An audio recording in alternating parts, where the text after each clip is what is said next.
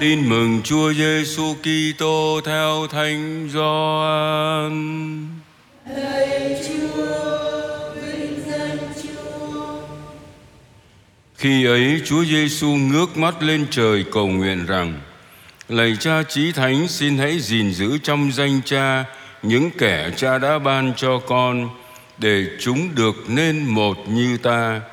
Khi con còn ở với chúng, con đã gìn giữ chúng trong Cha. Con đã gìn giữ những kẻ Cha đã giao phó cho con, không một ai trong chúng bị mất, trừ ra con người hư vong, để lời kinh thánh được nên chọn. Bây giờ con về cùng Cha và con nói những điều này khi con còn dưới thế để chúng được đầy sự vui mừng của con trong lòng. Con đã ban lời Cha cho chúng và thế gian đã ghét chúng vì chúng không thuộc về thế gian cũng như con không thuộc về thế gian. Con không xin Cha đem chúng ra khỏi thế gian nhưng xin gìn giữ chúng cho khỏi sự dữ.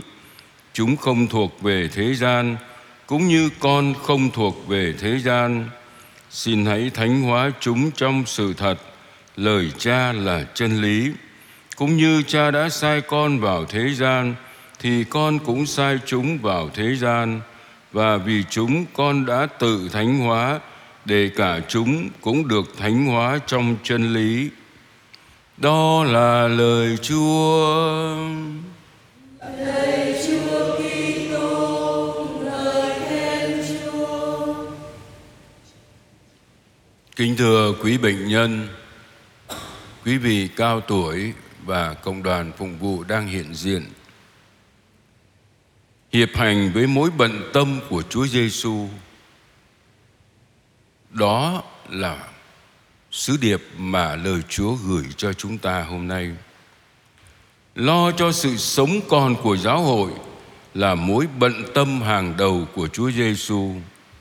Và mối bận tâm này đã được Chúa Giêsu bộc lộ trong lời cầu nguyện đẹp nhất được ghi lại trong trang tin mừng hôm nay. Chúa Giêsu dâng lên Chúa Cha lời cầu nguyện cho các môn đệ và giáo hội nên thánh. Giáo hội thánh là giáo hội thuộc về Chúa, thuộc về Chúa thì không chia rẽ, luôn trung thành với lời của Chúa. Hơn ai hết, Thánh Phaolô đã đồng cảm với Chúa Giêsu. Vì vậy mà suốt cuộc đời của Ngài, Ngài luôn lo lắng xây dựng giáo hội và nỗ lực hoàn thiện giáo hội trong sự đồng tâm nhất trí mà bài đọc một kể lại. Người đã dùng những tâm tình cầu nguyện của Chúa Giêsu để khuyên nhủ giáo hội tại Epheso sống yêu thương hiệp nhất. Thưa cộng đoàn phụng vụ, được gọi là những Kitô hữu, chúng ta cũng hãy mặc lấy tâm tình của Thánh Phaolô, nhất là của Chúa Giêsu, tâm tình lo lắng cho sự sống còn và sự phát triển của giáo hội. Tâm tình này cần được thể hiện qua hai việc thôi. Việc thứ nhất, mỗi ngày sốt sắng cầu xin Chúa Thánh Thần cho giáo hội được luôn hiệp nhất. Đây là điều mà các bệnh nhân, quý cụ cao tuổi có thể làm được và làm được một cách tích cực. Cả chúng ta cũng vậy, bất cứ lúc nào chúng ta cũng cầu nguyện.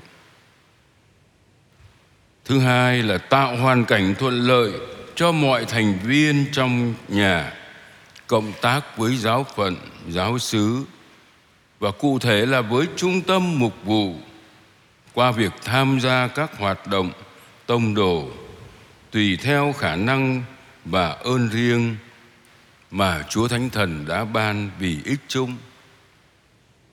Các anh chị em tham gia hát mỗi chiều, lễ online để phục vụ các bệnh nhân và những người cao tuổi, đó là chẳng phải đang xây dựng một giáo hội hiệp nhất hay sao khi chúng ta cùng dâng thánh lễ, cùng hát với nhau, đó là chúng ta đang hiệp hành với mối bận tâm của Chúa Giêsu hiệp hành với nhau để làm cho giáo hội nên một làm được như thế là chúng ta đang chia sẻ mối bận tâm của Chúa Giêsu về sự sống còn của giáo hội.